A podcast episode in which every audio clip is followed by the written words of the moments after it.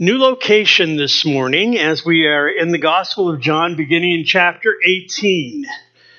Uh, where we have been from chapters 13 through 17 is the upper room and then on through the city. And as Jesus prays in John 17, wrapping up, first of all, when he comes into the city. Now, I want to back up to just four or five days before uh, on Sunday. This is Thursday night. We would call it Thursday night. It's sort of Friday on their calendar, but um, as we back up, when they came into the city on Sunday, just a few days ago, there was so much hoopla. If you remember when we looked at the triumphal entry, that's what we call it. Uh, they were celebrating Jesus as Messiah, and he was presenting himself to Israel, and it looked good.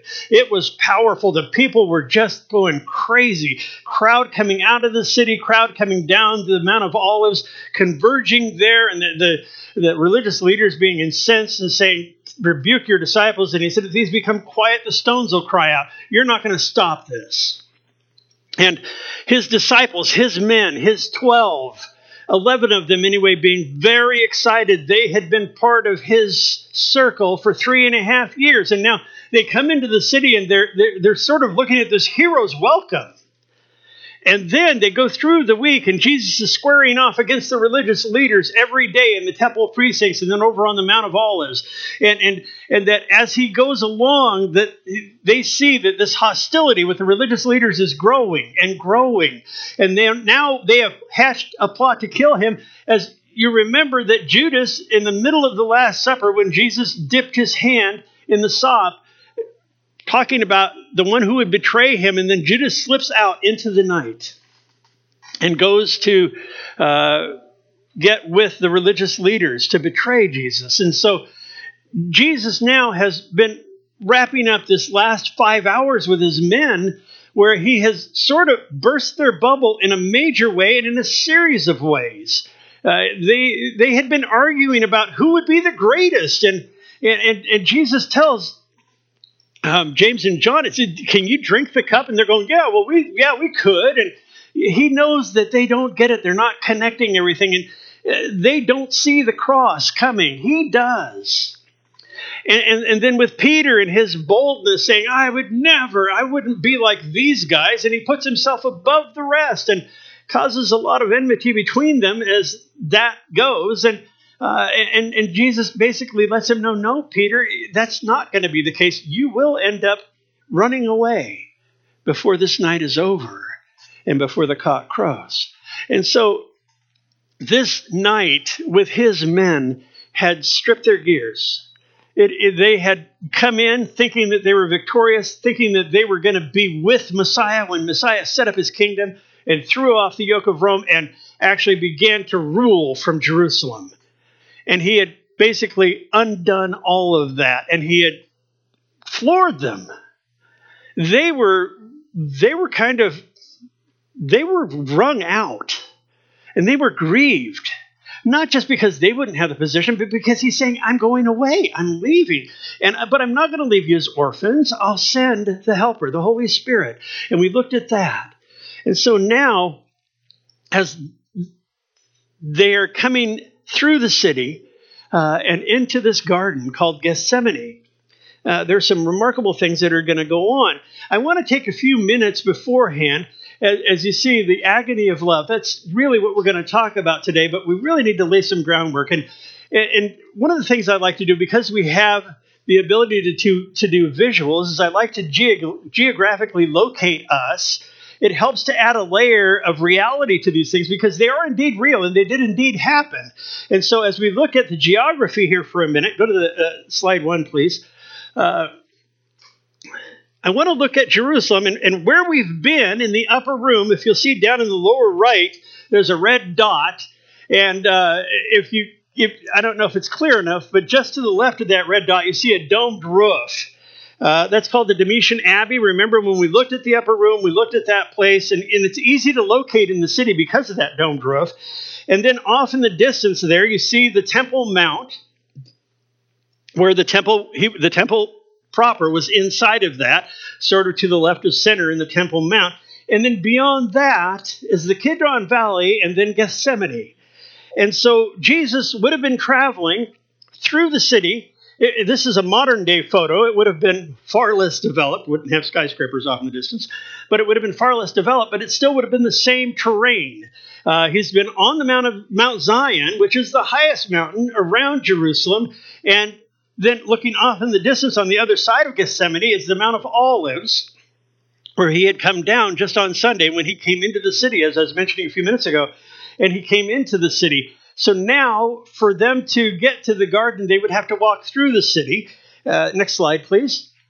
And this is just a, it's an example. I'm not saying this is the route they took. Nobody knows.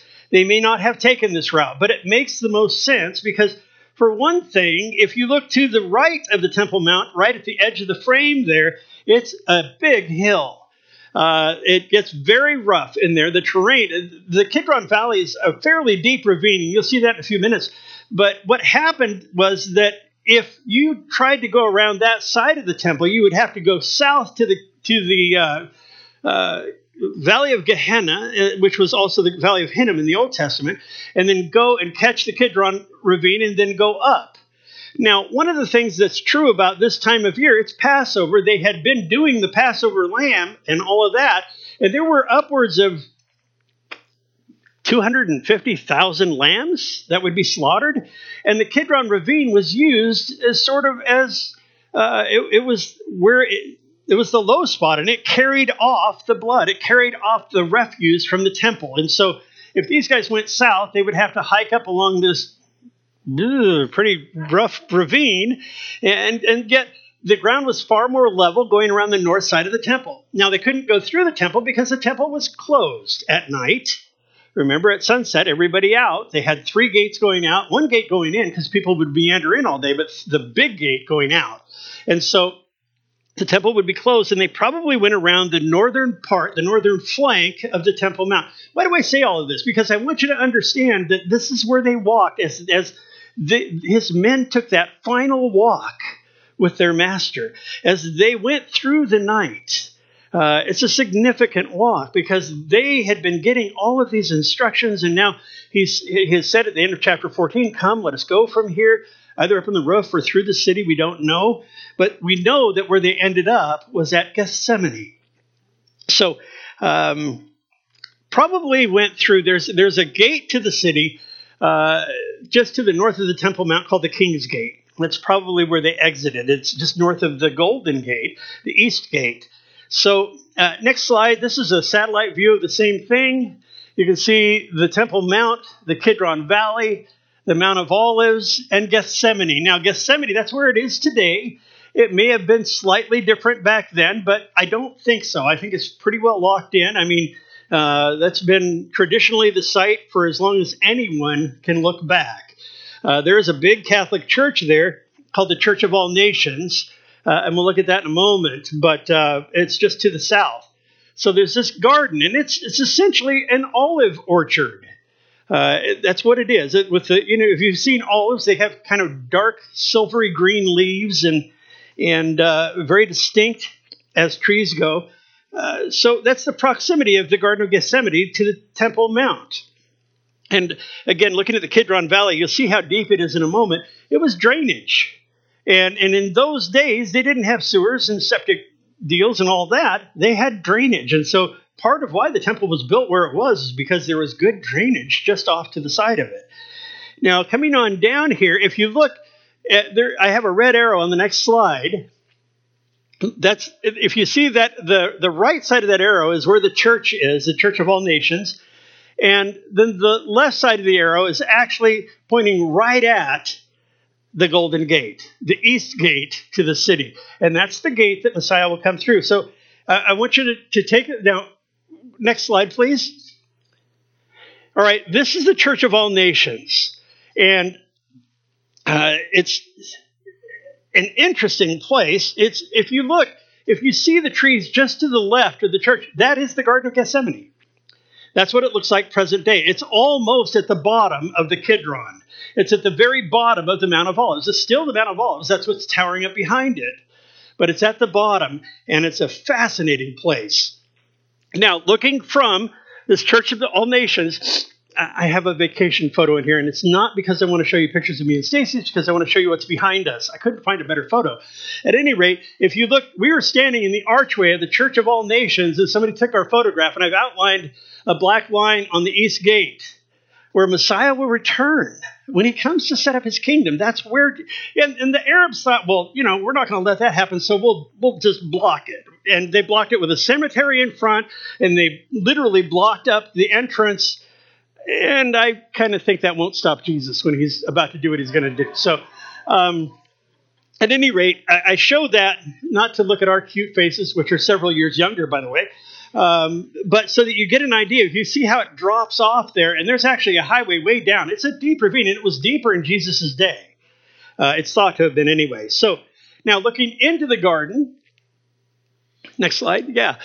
The trees there, the current trees are about 900 years old. Uh, very ancient trees, still produce fruit, well, olives.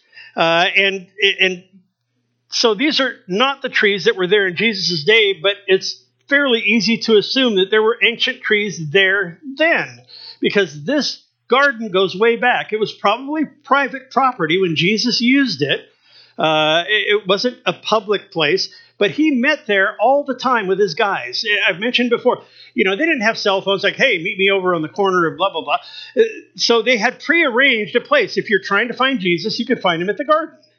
So Judas, when Judas betrayed him, Judas left the upper room. There was no indication that Jesus was going to go down to the garden. So Judas likely, again, we don't know, but likely showed up at the upper room with the Roman soldiers and, and the high priest and all. And finding the room empty, he knew where he would find Jesus. If he's not there, he'll be at the garden.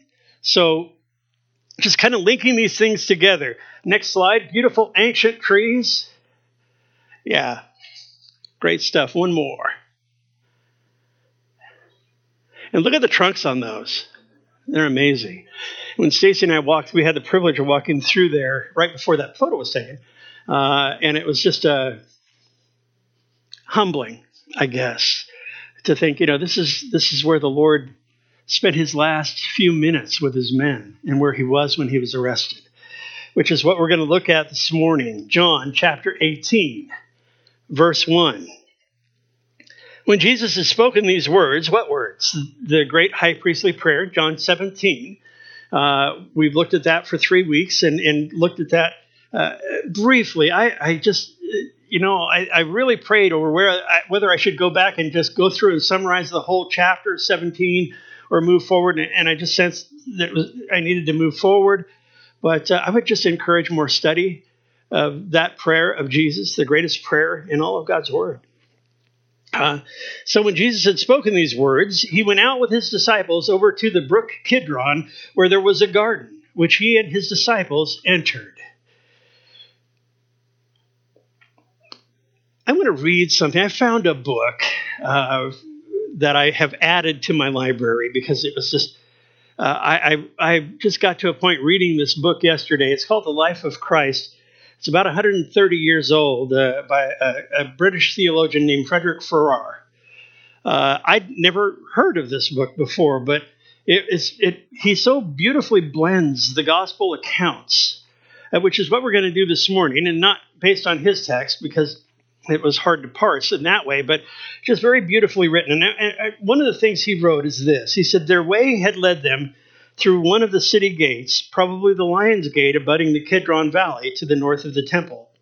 Down the steep sides of the ravine, across the brook of the Kidron, which lay a hundred feet below, and up the, the green and quiet slope beyond it. To one who has vis- visited this scene at that very season of the year and at that cold hour of the night, who has felt the solemn hush of the silence, even at the short distance from the city wall, who has seen the deep shadows flung by the great trunks of the ancient olive trees, and the checkering of light that falls on the early spring grasses through their moonlight silvered leaves. It is more easy to realize the awe which crept over those few Galileans in an almost unbroken silence, with something perhaps of secrecy and with the weight of mysterious dread brooding over their spirits. They followed him who with bowed head and sorrowing heart walked before them to his willing doom. Isn't that good? I just I, I read that and I I ended up I pushed my my chair back from my desk and just began to pray as I, I read that and just just imagining what that night would have been like for his men, the things that Jesus had unveiled to them in the upper room, and and then hearing him pray and and all of the things that praying specifically for them, and then for the people through their word who would be touched and reached for the gospel, including you and I. And they're now they're walking solemnly in this last walk, this last few moments that they would have with their master as they cross the Kidron and enter the garden. One of the things I want to do, excuse me, I'm glad I have water. Uh, thank you, Jennifer. One of the things I want to do is blend the gospel accounts. Um, hey, we got to verse one, so you know that's good. Um, we're going to start in Mark, and I'm, I'm, going to blend these in sort of a sequential order: uh, Mark, and then Luke, and then Matthew last, uh, and look at between verse one and verse two in John 18 is where all of this happens. And I would be remiss to not bring it out at least some uh, for us to understand the flow and the importance and, and the the just the solemn grief that Jesus experiences here in this garden, not because he's going to die. He would give up his life the next day on the cross. He knew when to check out. And I don't mean to say that lightly, but he would give up his life. He had control over his life. But the grief that he experiences here, the, the inner struggle that he experiences here, and the, the falling on his knees and pleading with the Father is the result of knowing that he was going to take the cup, the cup of God's wrath. That he was going to suffer the full impact of the wrath of God for the sins of humanity. That's what he was struggling against. That's what he was struggling. He knew that he was going to take the cup. His will was never out of line with the Father's will. But that's where the, the powerful aspect of this passage comes. And I want you to hang on to that as we go through it. It's not because he's afraid to die, it's because he's going to be alone for the very first time in his entire life as the Father turns his back on him, places our sins on him, and pours out his wrath toward him on the cross. And he knew that was coming. He knew, and it was sobering, a reality to him that he did not want to do, but he had to do. He's human and God, fully human, fully God. And in his humanity, we're going to see that this was not a small thing for him. He didn't go, Well, I'm God, I can just do it and be done and move on. He went through all of the same agony that you and I would with a significant loss, but infinitely more. Infinitely more. We can just touch on the feelings that he had because we're not going to wear the sins of the world. Praise God, because he did, going in our place. And yet, a very significant thing, a series of things is going on in the garden here. I'm going to start in Mark chapter 14, verse 32. Then they came to a place which is named Gethsemane, and he said to his disciples, Sit here while I pray. So there's 11 guys. Remember, Judas is gone. And he says, Sit here while I pray. I want to bring something out, another couple of slides here. Gethsemane means olive press. Okay? And this is a, a picture here of an olive press. Uh, next slide. This is one that is from ancient Israel. It's an olive press that the way that they did this, the way they, and olive oil was a commodity to these people. Uh, again, just kind of tagging the facts and figures of this thing as we get into the text and it was what the way they did it. You can see the bags around on the first slide. If you back up one, there are bags around it. They, that's what they harvested the olives from uh, out in the orchard, and they would come and they would dump the olives into this olive press, and they would hitch an animal to the end of a long pole. That as the animal walked in a circle around the press, the huge stone would grind and crush the olives. The oil would flow out, and there would be a little reservoir, a little outlet for it to go into a, a, a vessel to contain the oil. And so, as this animal turned around, the whole principle there was to crush the olives. And I just think it's interesting In Isaiah chapter 53, verse 5, we're told that he was crushed for our iniquities. Verse 33 And he took Peter, James, and John with him, and he began to be troubled and deeply distressed. Then he said to them, My soul is exceedingly sorrowful, even to death. Stay here and watch.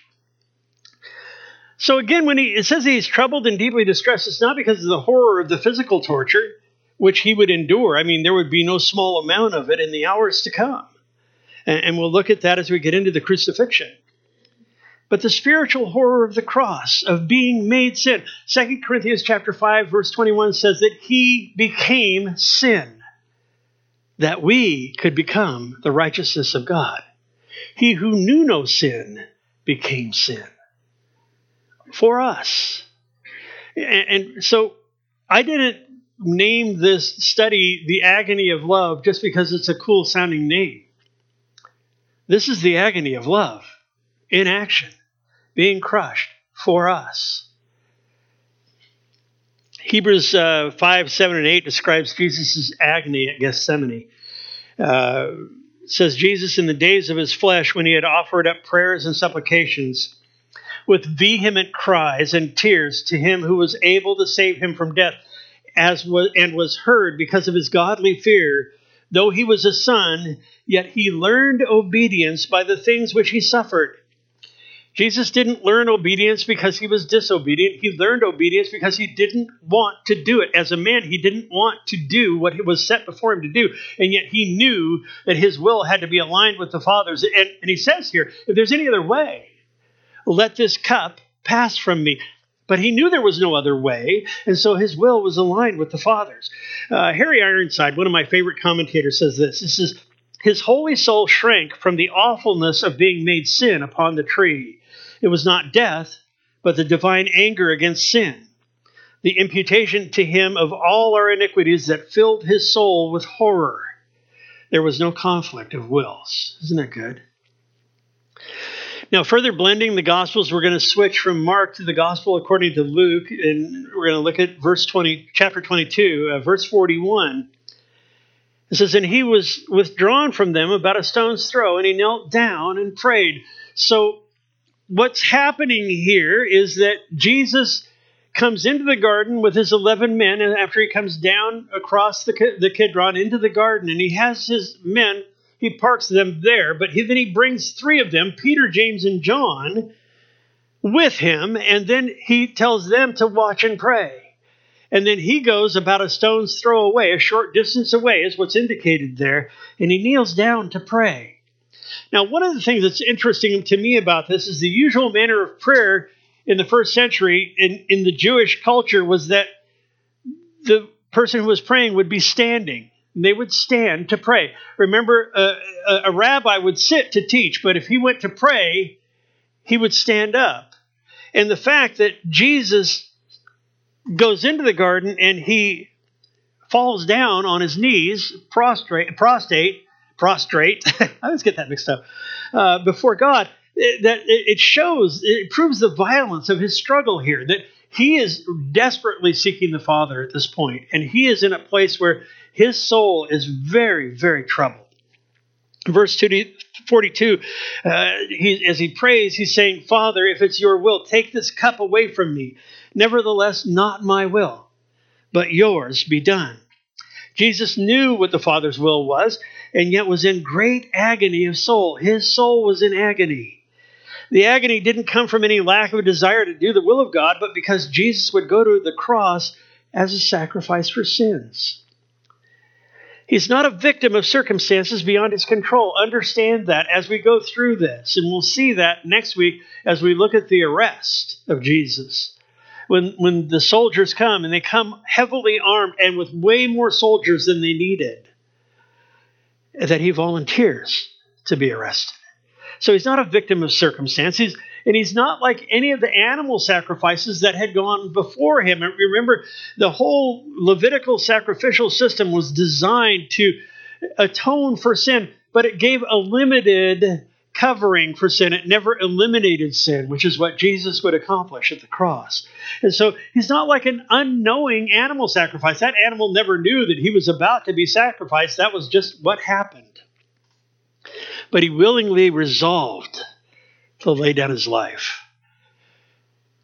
And when we look at the cup, when he, we, as I mentioned, the cup of God's wrath.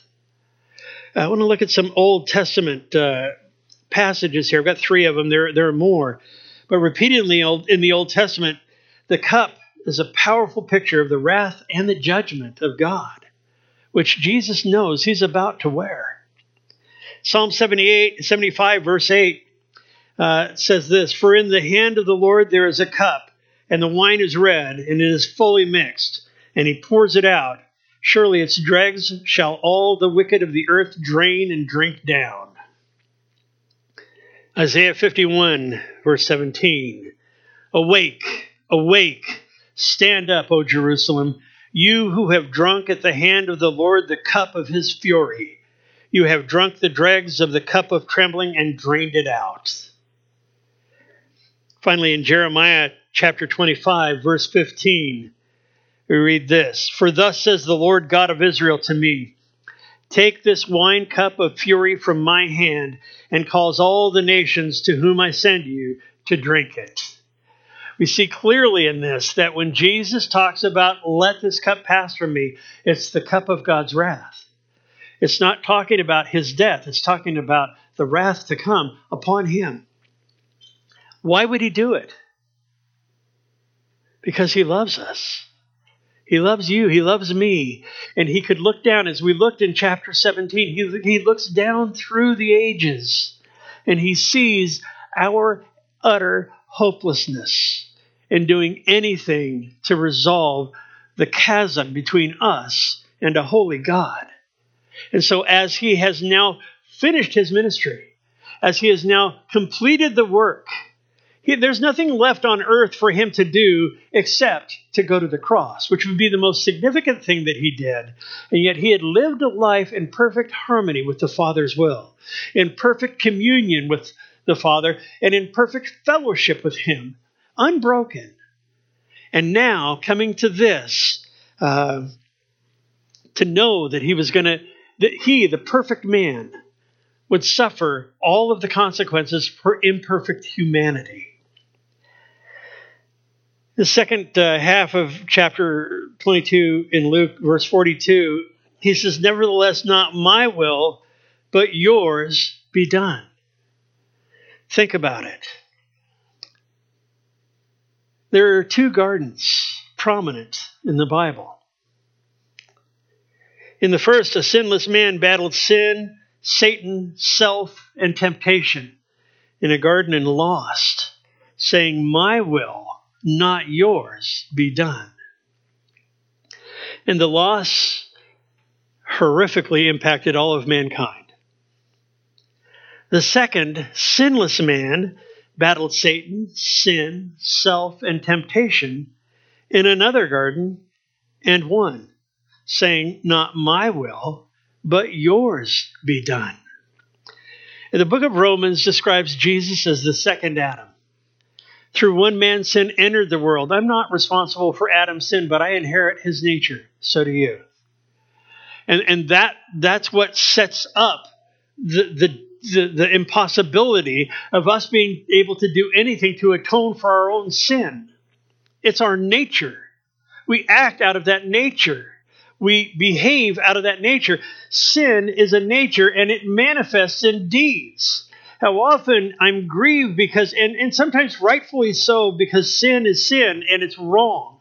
And how often I'm grieved, though, that someone will point their finger at someone else who is behaving out of their nature and, and expect something else. We can't. You have to understand it's a nature that manifests in deeds. Shared before, share it again. Uh, uh, stealing a horse is not what makes a man a horse thief. So, what is it that makes him a horse thief? The minute that the thought is conceived in his mind, in his heart, that he's going to steal that horse, he is now a horse thief. He has to be a horse thief before he can ever lay hands on the horse. That's our condition. That's our nature. And he came to give us a new nature. He came to give us life. Ephesians chapter 2 says, And you were dead. Not kind of dead, but spiritually dead in your trespasses and sins. But he saved us by grace through faith. That we, we have nothing to boast in. It's about what Jesus is about to do here. It's about what happens after they come and take him out of this garden. And he goes through, and we'll look at it six mock trials three by Rome and three by the Jews. And then one ending it up with a referendum from the people, ending with crucify him. For us. Uh, this truth, it, don't let it become an old, dusty religious truth in your life. Brothers and sisters, I implore you live in the reality of the cross and all that it means. Walk in the power of the resurrection. We'll get to that. Awesome. And yet he had to do this in order to accomplish that. He had to go and to atone for sins in order to go into that grave to be have his sacrifice be acceptable to the Father, that death couldn't hold him, that he would resurrect and offer power to us, to offer everlasting life to any who would believe. And I'm not talking about any who would say, well, I have faith. And it's just like I've mentioned before, you know, I was a 16 year old in high school and, and I went to summer camp and I made a profession of faith. That's not enough. Yes, that's important if that's how you came to the Lord, but it's not about an event, it's about a life.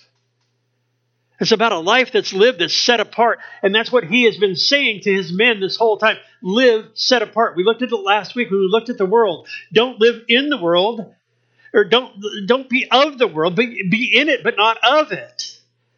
Because then our light can so shine before men that we glorify our Father in heaven. And we can be his ambassadors. We can be the ones that are used to touch other people's lives. Because it's a messed up, screwed up, hurting, painful world out there. All of that through this, the agony of love.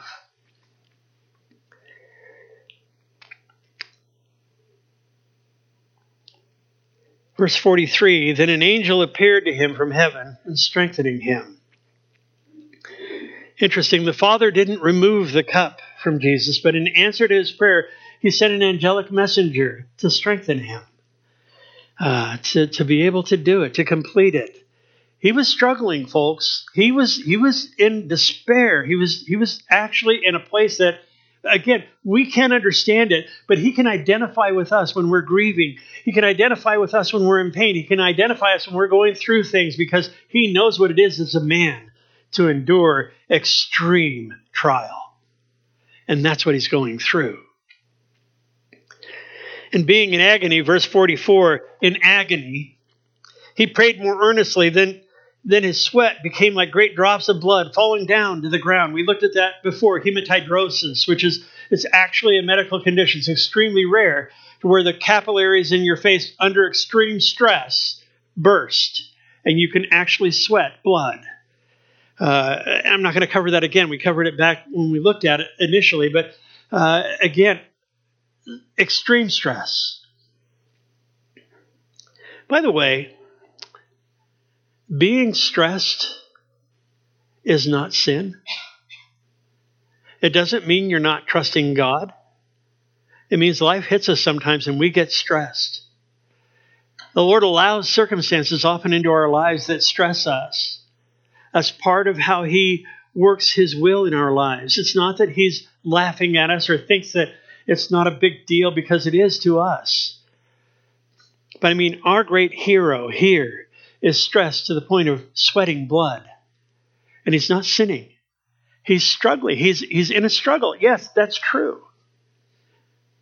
But the Bible tells us that he was tempted in all ways as we are, and yet without sin. He's not sinning here. Verse 45 And when he rose up from prayer, he, and he had come to his disciples, he found them sleeping from sorrow. Now, in Luke's gospel, Luke inserts from sorrow here which is interesting. I, I went through the full account in all four Gospels as I was preparing for this message, and, and have just tried to carry through with the things that were unique about each one as we follow the narrative on out in blending the Gospels. And, and I think it's significant that Luke puts this. As I mentioned, they showed up at the upper room to celebrate Passover with Jesus, thinking, yeah, right on, things are going great, arguing with each other constantly in those last few days about uh, who was going to have the, the, the, the best office or whatever. I mean, they they showed up with one outlook on what the life and the ministry of Jesus was going to be, and he had just finished landing the bomb on their lives this last five hours, and they're grieved.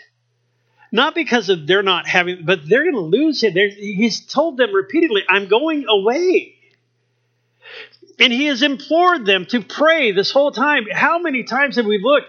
If you've been with us, we've looked in the Gospel of John where he says, Pray. And whatever you ask in the Father's name, I'll do it. I'll give you that. And as long as you continue to be centered in what that means, my character, my purposes, my nature, as long as your prayers are consistent with that, I will do it. He's trying to get them accustomed to seeking him because he won't be there in person. And so, here in these last minutes, these last few minutes before the soldiers arrive, he's imploring them to pray once again, to seek the Father, because he knows that he's not going to be able to be available to them after this personally, physically. He knows that for us, that the, the key for us to be able to have any effectiveness in the kingdom of God whatsoever, to have any effectiveness in our lives as Christians, as believers, that it has to be based and bathed and centered in prayer. Because we have full access to the Father. And He has granted us access through the work of the cross to be able to boldly approach the throne of grace. How often do we not do that? I'm not trying to guilt anybody, but I don't know about you, but sometimes I feel like my prayers get hindered and I have to just simply wait and say, Lord, just let me settle my heart. I don't pray that on accident. I had a busy morning, things going wrong, and ran up to my house to get some equipment for the sound guys and all this stuff. And I'm just saying, Lord, if, if you don't do this, it's not going to get done. If you don't speak to people's hearts, nothing's going to happen. If you don't continue that conforming work of conforming, conforming us to the image of your Son, then it won't come about. And so, Lord, I beg you, do the work in the hearts and lives of your people. Do the work in me. I need, I don't just want you, Lord, I need you. I need you with every breath. As I mentioned, just being sort of overcome in my office yesterday as I was preparing for this, I just pushed back from my desk and just began to pray and just seek the Lord and just, Lord, I just, I can't express the depth of love I have for you because of all that you've done for me, all that you've done for your people. It's a good place to be. And here, now in the garden, he's with his men. He's implored them to pray. And what do they do? They fall asleep. It says they fell asleep from sorrow. They were grieved. They were emotionally wrung out. And they didn't see the cross coming. They didn't understand the importance of this last few minutes to watch and pray. And so Jesus comes to them. And they're they're filled with sorrow. Now they're they're you got to remember too, as I mentioned, they're ignorant of the crisis that's upon them. They're in the, now in the, the literally in the shadow of the cross, and, and they don't know it. They just know that they've had a rough night, that He's turned their world upside down. He has told them, He's preparing them, He's sending them, He's doing all this stuff, and they're overwhelmed. How much information have we looked at in that upper room discourse in those five chapters, 13 through 17? How much information is that? I mean, we've looked at it and kind of picked it apart over months. They had five hours. And it totally went the opposite direction of everything that they understood, of everything that they thought was coming. And so now, worn out, they get to the garden, emotionally wrung out, and they sit down to pray, or they stand to pray, whatever it was, and and and they and they fall asleep. So they must have been sitting. So they're sleeping, and interesting. He says, "Watch and pray." Now you could watch and not pray, or you could pray and not watch. But if you're sleeping, you can't do either. And so he finds them in that condition. Now, blending the Gospels again, we're going to skip to Matthew chapter 26. And we'll wrap up this morning there. Well, actually, we'll get back to the Gospel of John. Matthew 26, verse 40 says, Then he came to the disciples and he found them sleeping. He said to Peter, What? Could you not watch with me one hour? They didn't understand the responsibility that he was putting on them. And I would submit to you that he was not putting this on them just to watch for the soldiers and to pray for him. He was getting them accustomed to praying for themselves. Remember, he's here with James and John, the ones that, as I shared earlier, kind of had this haughtiness or this arrogance of, yeah, well, you know, we'd like to sit one on your left and one on your right. And Jesus said, no, no, no, you don't want that. And, and then Peter here being as arrogant. These are the same three guys that were with him on the Mount of Transfiguration. They're with Moses and Elijah and, and Peter. I love that passage. And Peter says, Can we just build tents and stay here? And I'm paraphrasing it, but that was his heart. He was like, This is way beyond cool. This is awesome. Here's Moses, there's Elijah, there's Jesus. He's glowing. And, and these are the same three guys. They were his inner circle. But he also knew that he was going to use them greatly going forward from here. And, and I think it's kind of interesting, too, because in the three there are four gospel accounts in the New Testament. Three are called synoptics Matthew, Mark, and Luke, which we've been looking at this morning. And then because they share a great deal of the information is shared between them. The fourth is unique, the Gospel of John, where we've been studying. And part of the reason why I'm going into all four accounts is because the synoptics have rich information in this last few minutes in the garden. In the Gospel of John, and I, was laughing to myself and thinking, I, I am not going to try to guess the motives of somebody's heart, but it's kind of interesting that John left all of this out because he was one of the ones that fell asleep. And I don't know, but. but I think it's interesting that as we blend these, that we get a full account of what's going on. And all of this, as I mentioned, it's between verse 1 and verse 2. All of this. And so I just felt led to, to go into this so that we could understand fully what's happening here in this garden this night. As we continue on here, he says, You couldn't watch with me one hour? Watch and pray, lest you enter into temptation. The spirit indeed is willing, but the flesh is weak. How many times have I cited that when I've blown it? This is what Spurgeon had to say. He said their master might find an excuse for their neglect, but oh, how they would blame themselves afterwards for missing that last opportunity of watching with their wrestling Lord. Think about it. They would look back on this night and think, wow, I wish I'd have stayed awake. I wish I'd have been there. I wish I'd. And, and again, I'm not trying to read too much into it. I just think that's an interesting angle that they would go forward and then look back. They learned much as the Holy Spirit would reveal to them and open their hearts to the things that Jesus had said and done, as they went forward, uh, I marvel. I marvel at the spiritual maturity of John. I, I see him here, probably a teenage, late teenage kid, fisherman, and, and yet as he writes this gospel, as he writes 1st, 2nd, 3rd John, as he writes the apocalypse, the book of Revelation, you look at the spiritual maturity and, and the depth of character in him. Marvelous, marvelous. Look at Peter, you know, warming his hands on the enemy's fire and you know, open mouth and then engage brain was his pattern. And, and you look at his life before the Holy Spirit came upon him and empowered him and began to give him understanding and all of the things he went through. And then you go and read 1st and 2nd Peter, and it blows me away. Again, I, I just, the wisdom, the godly wisdom and, and the character that came out. This, this is the genesis of that in those men's lives.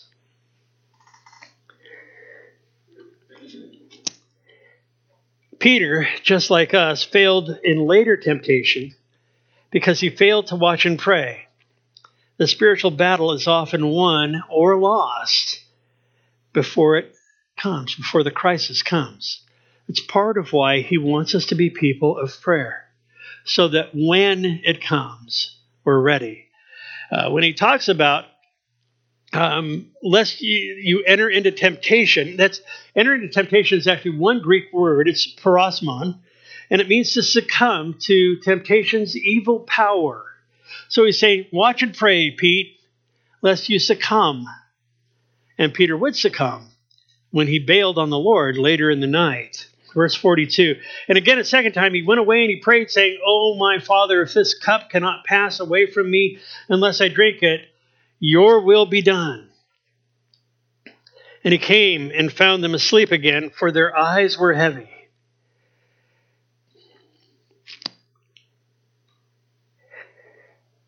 I wonder they did this three times. Is there something unseen going on here? It's just a question that came to me as I was studying. Is there something uh, uh, to do with the, the powers of darkness in this scene, in this situation where these guys just cannot keep it together? I don't know. Uh, but it's something that's it's worth pondering. Verse 44 So he left them and went away again, and he prayed the third time, saying the same words. Matthew chapter 7, Jesus in the Sermon on the Mount says this And when you pray, do not use vain repetitions as the heathens do, for they think that they'll be heard for their many words.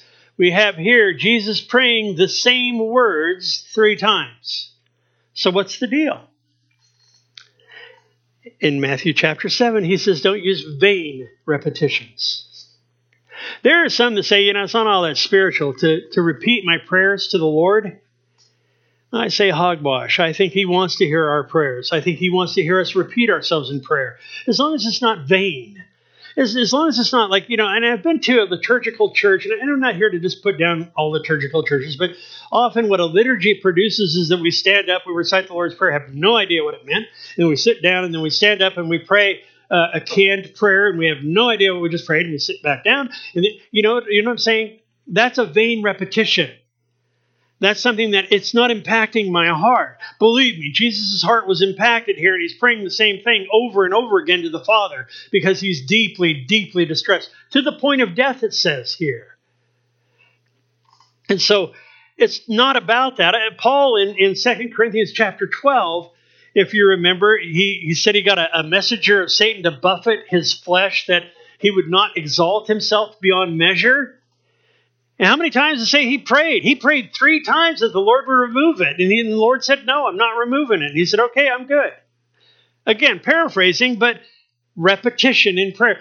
I'll tell you what, there are times where uh, I, I was in a prison one time where there was about to be a riot, and, and the guy that was going to start it already had two murders on him, and there were no guards.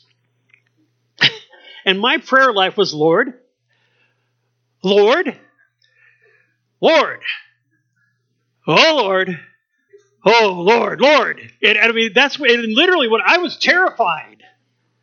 I wasn't being a great man of God at that point. I was in definitely not repetition, vain repetitions, but it was repetitious because I just knew that I didn't like what was going on. And uh, a pastor that I was with, a little tiny guy, not little, but he was a lot shorter than me. So I guess that's little. Um, I'm not looking at anybody. But he stood up and, and with the power of the Holy Spirit said, All right, you guys, sit down and shut up. And they went, Okay. And they did. All of these hardened criminals, I mean, with tats and the whole deal. And I was like blown away. It's just, but repetition in prayer is not a bad thing. So there are times where we are really troubled. And we go to the Lord more than once, don't we? As long as it's not a vain thing, as long as I'm not doing it because it's like, if I say it enough times and he's like, you know, has to jump through my hoops and all of that, then you're good. Verse 45 And then he came to his disciples and said to them, Are you still sleeping and resting? Behold, the hour is at hand, and the Son of Man is being betrayed into the hands of sinners. Rise, let us be going. See, my betrayer is at hand. Now, when he says this, he's not saying it. He sees the guys coming with the torches and the clubs and spears and all that.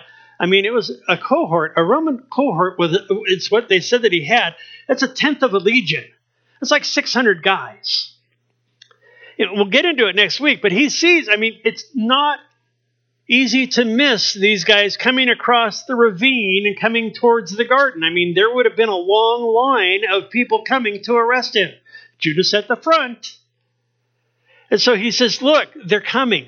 Now, he's not saying, Look, they're coming so he can run away. He's going to walk towards them in the face of all that because he knows that his hour has come. He knows it's time to take the cup. Verse 2 And Judas, who betrayed him, also knew the place, for Jesus often met there with his disciples.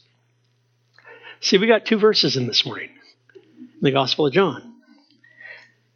But I think it's significant as we sort of take this apart that we that we get a, a good view of the distress that Jesus was under as he began now uh, what I, the the Catholic Church calls the Passion, uh, as he began to enter in to this last segment of his earthly life, where he would be under such great stress because he knew what was before him and he knew he had to do it in order to accomplish redemption for us. As a man enduring all things that men do, it definitely wasn't fun. It definitely wasn't a neutral experience for him. It was difficult beyond measure. Difficult. And there's a mystery in that that I don't even want to try to explore because I'm not Jesus. But I can only imagine that the difficulty there is far beyond anything I will ever face, far beyond anything you will face. And yet, part of what we know about him is that he identifies with us. He identifies with the things that we suffer. He identifies with the things that we go through. He identifies with the stress. Far beyond our ability to identify with him, he identifies with us. And I bank on that. I bank on the fact that He loves me with a love that I don't understand. And I won't understand this side of heaven because His love is so deep. It's, it's, it's an infinite love. All I can do is hope to reflect that love to others as I go through this life and bring glory to Him through it and by it. Let's pray. Father, such a brief look at, at this time in the Garden of Gethsemane, this place of crushing for Jesus, our hero. And yet, Lord, in this time as we look, we see that He truly is doing this for us, that we see that His blood is poured out for us, His life is poured out for us. If there was ever anyone in all of human history who was completely others centered, no self centeredness in Him at all, it's Him. And we praise you that you sent your Son to accomplish the work that we could in no way accomplish. Our righteousness is as filthy rags before you, but now sharing his righteousness, we can go forward boldly and in perfect faith, believing that he's done the work for us. Thank you, Lord. Um, I pray, Father, if there's anyone in here that doesn't know you, that has never come to that saving faith, that today would be the day. That they would turn from the old life and pray a simple prayer of, Father, I know the life I've lived doesn't it doesn't measure up. And yet I know that you offer me a new life. And believing that by faith, I now embrace that new life, turning from the old life and embrace you. And if that's something you're doing in your heart of hearts, pray that prayer. I encourage you and then tell someone about it. Jesus called people publicly. I'm not going to embarrass anybody or make you come down here or anything like that, but it's, a, it's the most important transaction that you could make. So, Father, for each of us, wherever we're at, we pray that you would just minister your truth and your love to us, that you'd give us a good afternoon. We pray that you would just bless our fellowship now together. In Jesus' name, amen.